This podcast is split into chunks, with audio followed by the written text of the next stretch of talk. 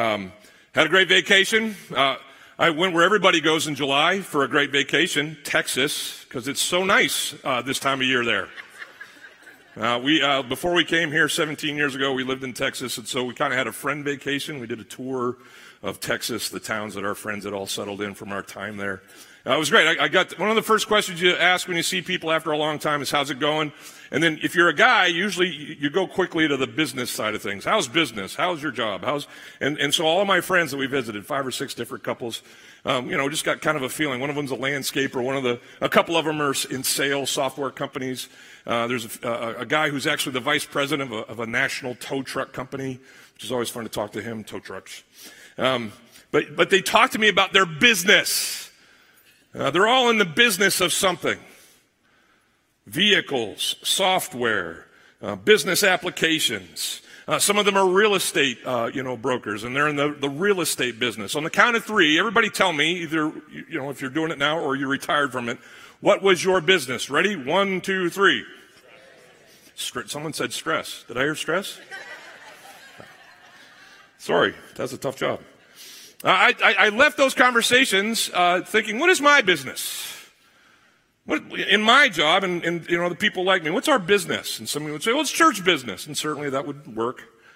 Um, God business, another fitting. But here's what I, I discerned. I, I figured this out. I'm in the belief business. In fact, the church for 2,000 years has been in the belief business.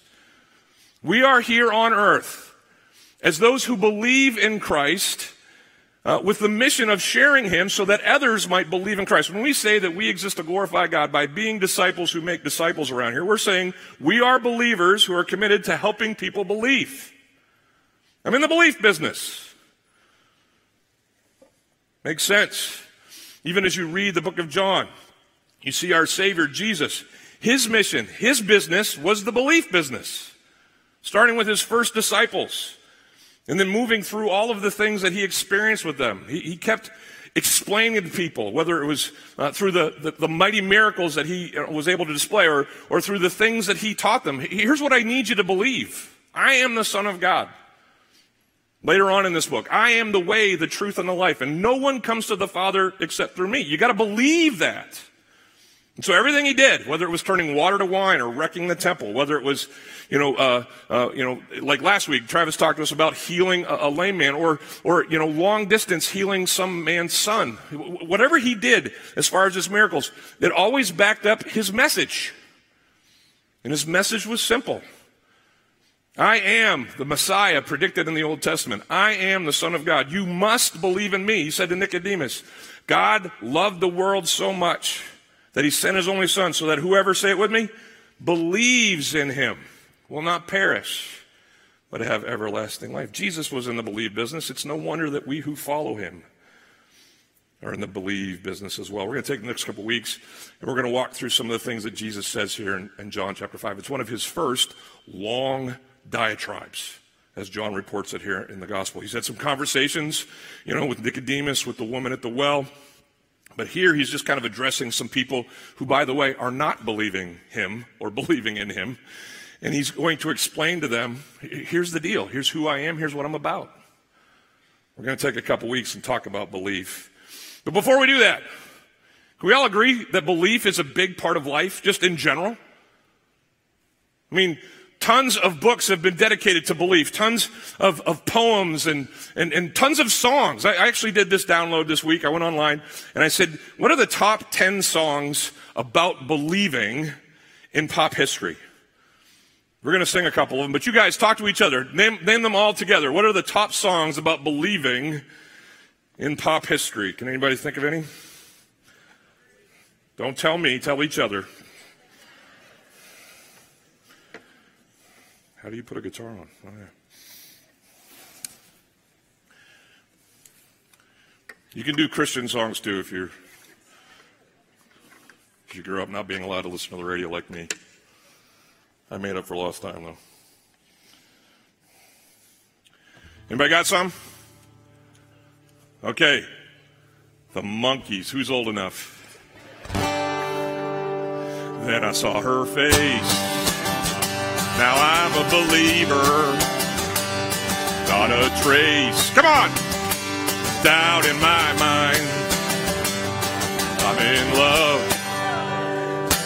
I'm a believer. I couldn't leave her if I tried.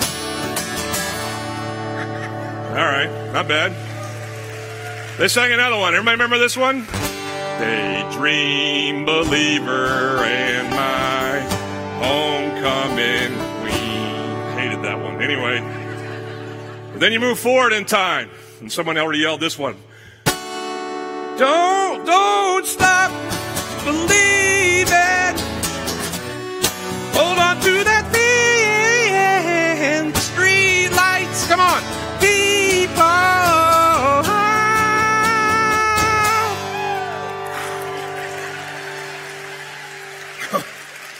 That hurts. 25 years ago, the first version of this movie came out. There's a new one in the theaters, but Space Jam, anybody remember this one? I believe I can fly.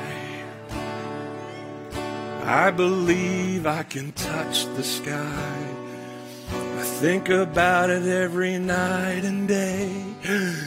Spread my wings and fly away. I think that guy's in jail. Is he in jail? I think he's in jail Is that R. Kelly? I think he's in jail. Anyway, and then who could forget this one? The birth of autotune. Do you believe in life after love? Cher fans? No Cher fans? I can feel something inside me say, I really don't think you're strong enough. No. Do you believe in life after love? No, nobody's with me on that one. Okay. There you go.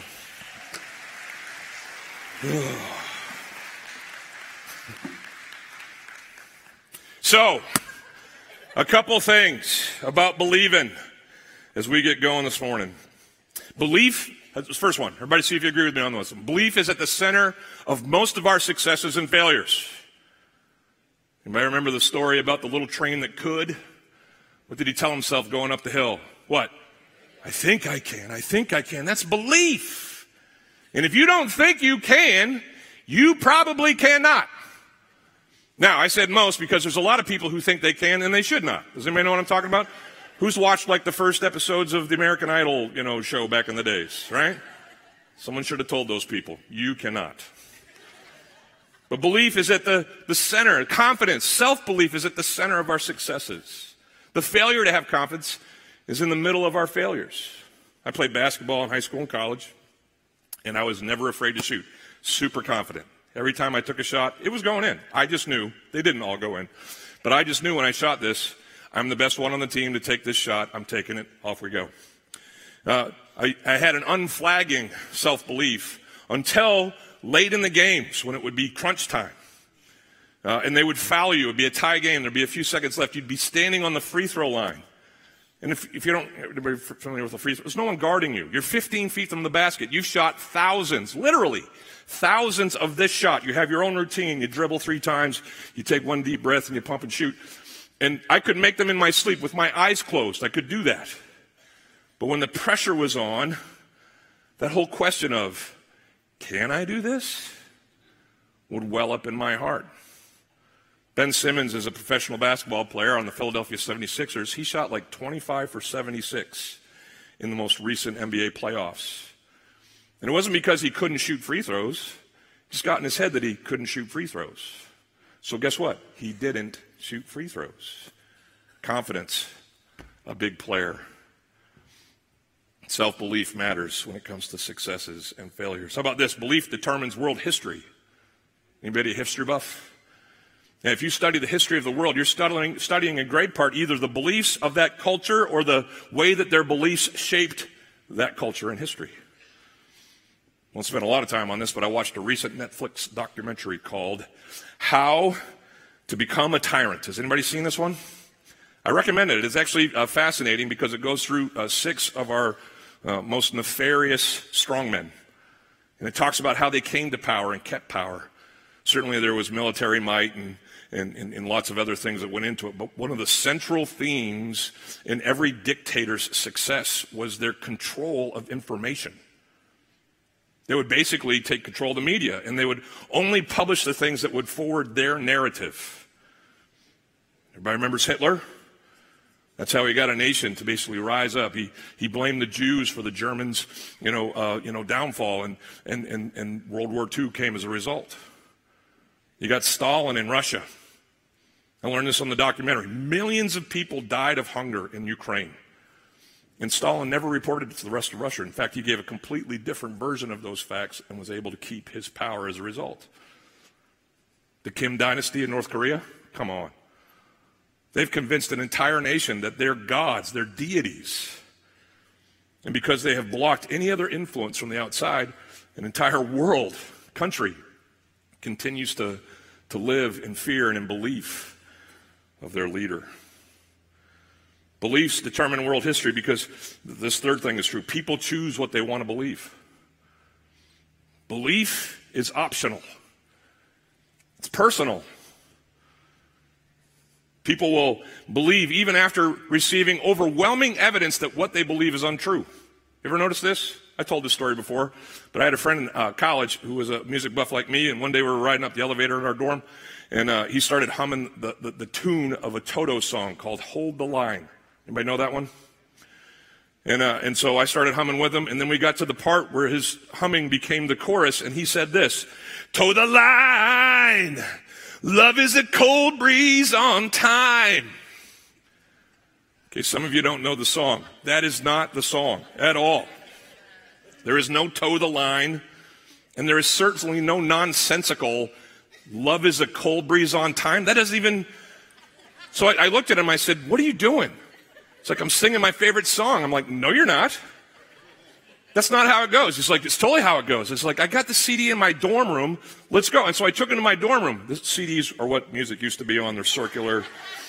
Uh, before that, they were albums. Anyway, uh, but I'm like, and I put the CD in my CD player, and I, and I, they had liner notes. Back before Google, there was liner notes. And, and, and I showed them, I, I said, look, the name of the song is Hold the Line, not Toe the Line. And then I, I crank the chorus, and the chorus is hold the line, love isn't always on time. Makes sense.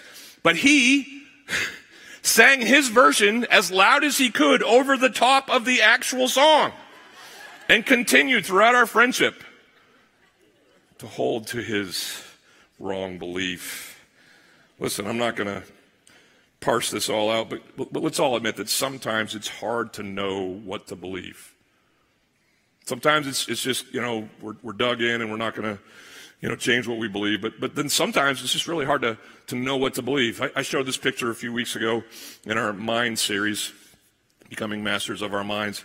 Um, and, and remember, I showed this to you, and some of you looked at it and you saw an old lady. She's got the big nose right there, and that's her eyeball and her hairline. But some of you looked at it and you saw the young lady who's kind of looking the other direction, and, and what would be the old lady's eye is that young lady's ear, and she's, you know, where the old lady's lips would be is the young lady's uh, necklace or what. Everybody see those two? In your initial sight of that thing, uh, you compute in your brain what you think you see, but it's both. And it's hard for us sometimes, especially in the age of information that we have, to make up our mind about what's true. We're inundated with versions of truth. I mean, we've all, you know, lived that for the last year and a half. This pandemic, if it did nothing, um, polarized our nation even more. This is what's really going on. No, this is what's really going on. You should wear a mask. You shouldn't wear a mask. You should get vaccinated. You shouldn't get vaccinated. It's still happening. Some of you are getting riled up me even talking about it. But people, you know, it's so funny as, as a church, we got, you know, uh, lambasted on the one side for requiring masks and lambasted on the other side for having church, you know, meet in person. And, and people would send us websites and videos and just their versions of the truth, right? it's hard to know what to believe. But in the end, here's what we're going to be talking about for the next couple weeks belief shapes life, always. What you believe will determine how you live. Always.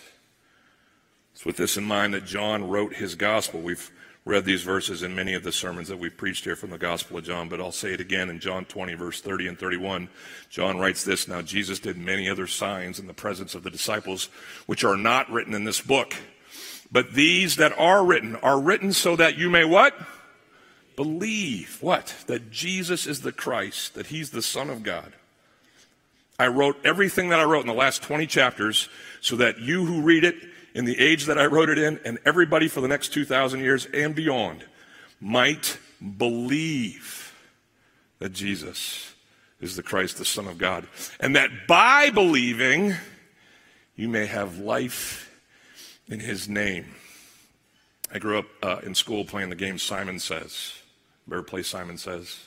In fact, let's play Simon Says real quick. We're playing Simon Says right now. Okay, everybody stand up. Okay, you're out. All of you are out. You're totally out. That's like the oldest one in Simon Says book history. We're starting to play Simon Says right now. That was the beginning of the game, and then I said, stand up. You didn't wait for Simon Says. Half the room was out. I, that's amazing. Some of you caught it. You were like, oh. Used to love that game because you could only do what Simon says. and the, guy would go faster and faster, and ultimately someone would, you know, be the last one standing. Does everybody understand that we've been given the scriptures, we've been given God's revelation so that we could live the Jesus says life? So that we could have our faith in Him, believe in Him, but then in believing in Him, have life in His name? Have the Jesus says life. It's not a game, it's, it's, it's life. But uh, the parallels exist. We're, we're in life to do the Jesus says stuff and nothing less, nothing more. In fact, the church exists, as we've already said, to help people believe in Jesus and to hold what he says above all other things in life. It's the backstop, the, the, the buck stops here for every idea and choice. But here's the deal. Anybody heard this? There's this part of us, this unfortunate, sinful nature part of us, that not only wants to disbelieve in God and defy Him, but chooses to live outside the Jesus says life all the time. Like, even for those of us who are most seasoned in our faith, we've believed for a long time and believed hard. We're like serious, right? We still have these pockets, these moments, as I was made fun of. We have these pieces of our lives that we're like, I don't believe what God says about this part. Or I don't believe He'll mess with me if I keep doing this, right? Whatever we, and, and, listen, that all comes, the Bible makes that clear for us. It all comes from this side of us that is a part of the first man and woman's choice to disbelieve in God. Everybody gets that's, that's the first sin, is disbelief. Satan comes into the garden, talks a bunch of mess, misinformation, and the first sin in Eve's heart and mind is disbelief in the truth that she has known about her father.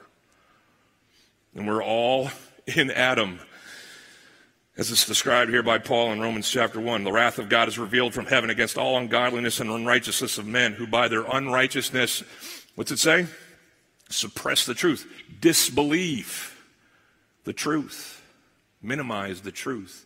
For what can be known, uh, Paul goes on to write, about God is plain to them because God has shown it to them. How?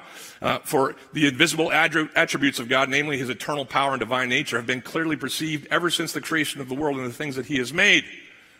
So we as humanity are out without excuse. But even I'm not going to litigate the creation's you know uh, argument right now. But what, what, was what was one of the foundational shiftings in our country as we shifted from believing that God is the creator to believing that God doesn't exist, and so therefore there was a big bang, and it's a you know funny TV show now. But uh, you know uh, uh, all of these things have been taken away because we disbelieve in the God story and we choose to believe in something that we can get our arms around more or think we can. Both are faiths, by the way. It's a theory of evolution, it's a belief. But God says, No, I've shown you myself. Just look around. I always tell you this look at your eyeballs. You want to discount evolution? Look at your eyeballs. You're telling me billions of years, uh, you know, of, of, of, non-thinking, you know, beings uh, just existing could, could perceive what sight is and then somehow genetically devise and create eyeballs? Come on. It just sounds silly to me. Just look at eyeballs and know that there's a God. I get lost here. So they're without excuse. Verse 21. For although they knew God, this is, this is the story of mankind. Man did not honor him as God or give thanks to him, and they became futile in their thinking, disbelievers, and their foolish hearts were darkened, and they claimed to be wise, but what were they really? They were fools, and they exchanged the glory of the immortal God for images resembling mortal man and birds and animals and creeping things. So we worship the created. We worshiped ourselves, our own minds, our own thoughts, and we discounted the existence of God and disbelieved in him. We know from the rest of Scripture that this is a problem. Because in Hebrews it tells us that without faith it's impossible to please God, for whoever would draw near to God must believe that he exists and that he rewards those who seek him. So, belief shapes life. When it comes to God, our belief in him will shape our lives. Belief shapes life. And so the question I want to ask you today is what are you believing in yours, in your life? What, what are you believing? I'm sure uh, on Sunday morning it's easy to believe in God. We're singing his songs. The guys up there were talking about them, right? But then you go to your jobs or to your schools or to your friend groups or your neighborhoods or whatever, and maybe the belief in God thing um, starts to come under attack, starts to feel less plausible, certainly feels less comfortable. We can run into situations where God isn't acting fast enough or in the way that we want Him to. We enter into these crises of faith. Today, as we enter into one of these longer runs of Jesus' teaching here in the book of John, we're going to see three things that Jesus says about himself in the wake of his healing of a lame man. We're going to see, first of all, that just like our world, people in Jesus' world had a hard time uh, believing in what he said.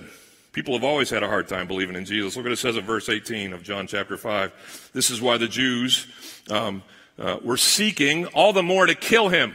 Why? Because not only was he breaking the Sabbath, he healed this lame guy, if you were here last week, on Saturday, which was a big Jewish no no. Don't do any work on the Sabbath.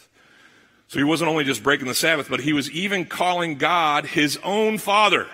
He was intimating that there was a special connection between him and his father and making himself equal with God.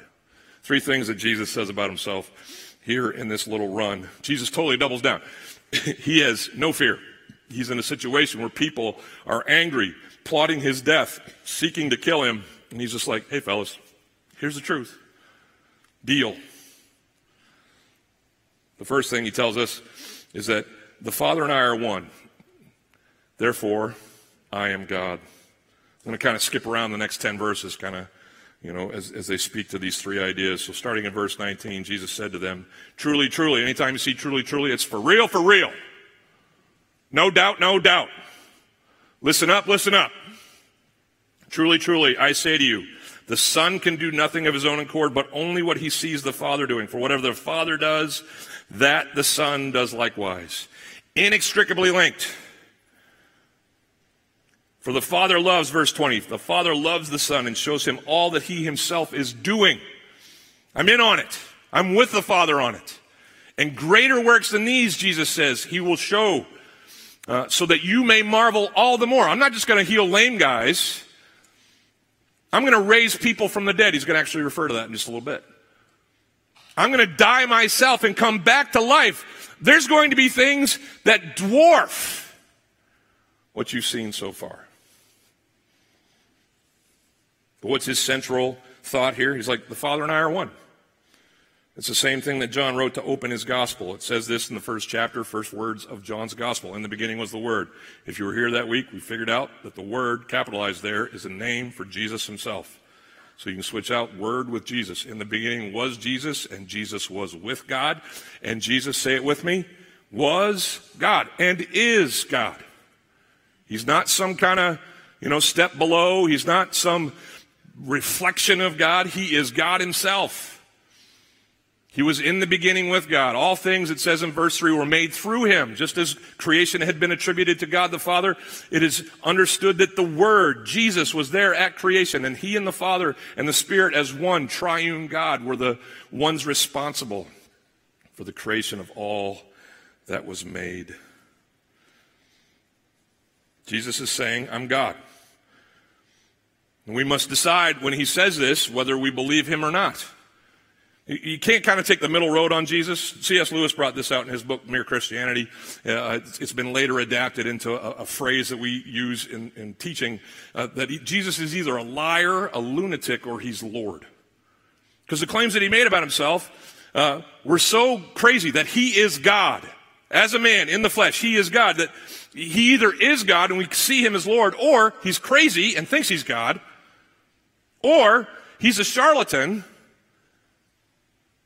and he's lying to gain some kind of power. He wouldn't be the first one to do that. But Jesus, his first claim, the thing that he asks us is to believe is that he is God. The Son and the Father are one. The second claim that Jesus gives here in these verses that, is that I have the power to give life. It says in verse 21 For as the Father raises the dead and gives them life, so also the Son gives life to whom he will. Jesus had just illustrated this in, in some way, hadn't he? He had just healed a lame guy. What, was, what, what makes a, a lame guy a lame guy? He's got dead legs. They don't work. Haven't worked since birth. And however it worked, I don't know if they were deformed legs and Jesus, you know, miraculously gave this guy muscle tone and, and straightened bones, or I don't know how it worked, but things that were dead now had life. A guy who couldn't walk moments before was now running around the temple skipping around on his new legs. Jesus is like, hey man, I'm the life giver. I'm the redeemer. I bring dead things back to life. He says later in, uh, in, in verse 24, truly, truly, I say to you, whoever hears my word and believes him who sent me has what? Eternal life. Well, now he's expanding it. I'm not just talking about legs coming back to life. I'm talking about souls existing eternally with God because of your belief in me. I have the power to give life. That man does not come into judgment, but has passed from life or from death to life. He's, he's basically, in other words, saying what he said to Nicodemus that God loved the world so much that he sent his only son, so that whoever believes in him, what? Will not perish, but have what? Everlasting life. It's the gospel, it's our gospel. Jesus is sent from God. He is God. As the Son of God, He is the, the giver. He has the power to issue life. He did it at creation, physically, and He does it through His crucifixion and resurrection. He regenerates us spiritually. Verse 25 says this Truly, truly, I say to you, an hour is coming. Usually in John, when that phrase is issued, an hour is coming, He's referring to His crucifixion. But here he refers to some of the results that will come as uh, as people believe in his work on the cross. Truly, truly, I say to you, an hour is coming and is now here when the dead will hear the voice of the Son of God, and those who hear will live. What's he saying? Those who are dead in their trespasses and sins, as the scriptures teach us, will hear the good news that Jesus came to give. They'll believe in what he accomplished on the cross, and in their belief, they will be given new life. Verse 26 For as the Father has life in himself, so he has granted the Son also to have life in himself. Where have I read this before? How about the first chapter of John again? Where after saying that the Word was with God and the Word was God, John says this about the Word, about Jesus. He says, In him, in Jesus, was life, the power to give life. And his life was the light of men, and the light shines in the darkness, and the darkness has not overcoming. The third thing Jesus is God, Jesus has the power to give life. And Jesus says this in this first part of his diatribe here in John 5. He says, I have the authority to judge. I have the authority to judge. Verse 22 says this For the Father judges no one, but has given all judgment to the Son. Jesus will stand in judgment over all of humanity, all of creation. He does this so that God gives, the Father gives judgment to the Son so that all may honor the Son, just as uh, they honor the Father. Whoever does not honor the Son does not honor the Father who sent him. Again, we're together. If you honor him, you'll honor me. If you honor me, you'll honor him. Verse 27 says this, and he has given, God has given him, the Son, authority to execute judgment because he's the Son of Man. This is a reference to Daniel chapter 7. Don't have a lot of time to go into that, but these Jews would understand. Son of man. That's the prophecy that Daniel gave us. That's the Messiah. Jesus is saying, That's me. God has given me this authority because I am the Son of Man. Verse 28 says this Do not marvel at this, because they're all probably just standing there being like, What is this guy talking about? He's a carpenter from Nazareth. I don't know how he did the, the lame guy trick, but this stuff is crazy. This stuff is heresy. He's saying that he's God, that he has the power to give life, that he has the authority to judge. Jesus sees this and says, Hey, fellas, shut your mouths. Quit gaping at me. Don't marvel at this, for an hour is coming when all who are in the tombs will hear his voice and come out, those who have done good to the resurrection of life, and those who have done evil to the resurrection of judgment. If I had more time, this is so great. But if you go to Matthew 27, guess what happens when Jesus dies on the cross? Does anybody remember what happens? In Matthew 27, verse 52, it tells us that the tombs around Jerusalem opened up and dead people walked out of them. And they walked into town and they testified that I'm alive because that guy died. Read it, it's in there. Some are like, really? Yeah. And guess what happens when you and I die? If we have faith in Jesus, if we have believed, then that death, that physical death, will not hold us. We will rise again to a life with Christ eternal. Jesus is the giver of life. He's the judge over all of us. He is God. And the time that I have left, which is very short, I ask you again if belief shapes life, shapes life, ah, if belief shapes life, how are your beliefs shaping your life? Do you believe that Jesus is God? Now, some of you, I know you're ready to leap out of your seats. Yes! How much? So much that you would share that belief with whoever, wherever, whenever, and however. I wrote this email a couple weeks ago. A remarkable thing, one of the most remarkable things in my 35 plus years of worshiping Jesus happened. I'm sitting in Texas Roadhouse. They've had several people get celebrated for their birthdays. Hate that. Can't stand that. If you like that, have fun. But I'm like, I'm not at your birthday party. Quit singing by my head. Ebenezer Scrooge. All right. Uh, so that's happened a couple times. And standing over by the bar, here comes another kid in the Roadhouse t shirt. And he gets, Can I have your attention, please? I'm like, Here we go again. Birthday number 12 on this night where I just wanted to have a steak. And this kid did something I've never seen before. I pray I see again. Can I just let you know that there is a God? That He is as real as real can be, that He loves you, and this kid, without going into everything he said, spent the next two minutes, three minutes sharing the gospel in a loaded Texas roadhouse. I don't know if it was his last day at work. He's like, bug it, I'm going. All right? But he stood by the bar in Texas Roadhouse and he not only shared the gospel, he says, and right here in front of your steaks, if anybody here wants to receive Jesus, you can pray this simple prayer. And he led people through the prayer in Texas Roadhouse. Okay. That is cool. That is cool. Would you do that? I'm not saying everybody's got to go to lunch and stand up in your restaurant. But I am saying that if the Spirit prompts us, if we really believe that Jesus is God, the joy of our salvation should flow from us to those who don't know Him. Know Him because it's our mission. We're in the belief business. Belief shapes life. Do you believe in Jesus? Do you believe He's God? Maybe this week you'll have the opportunity to tell someone it's true. Do you believe that Jesus has the power to give life? Here's where this comes into play.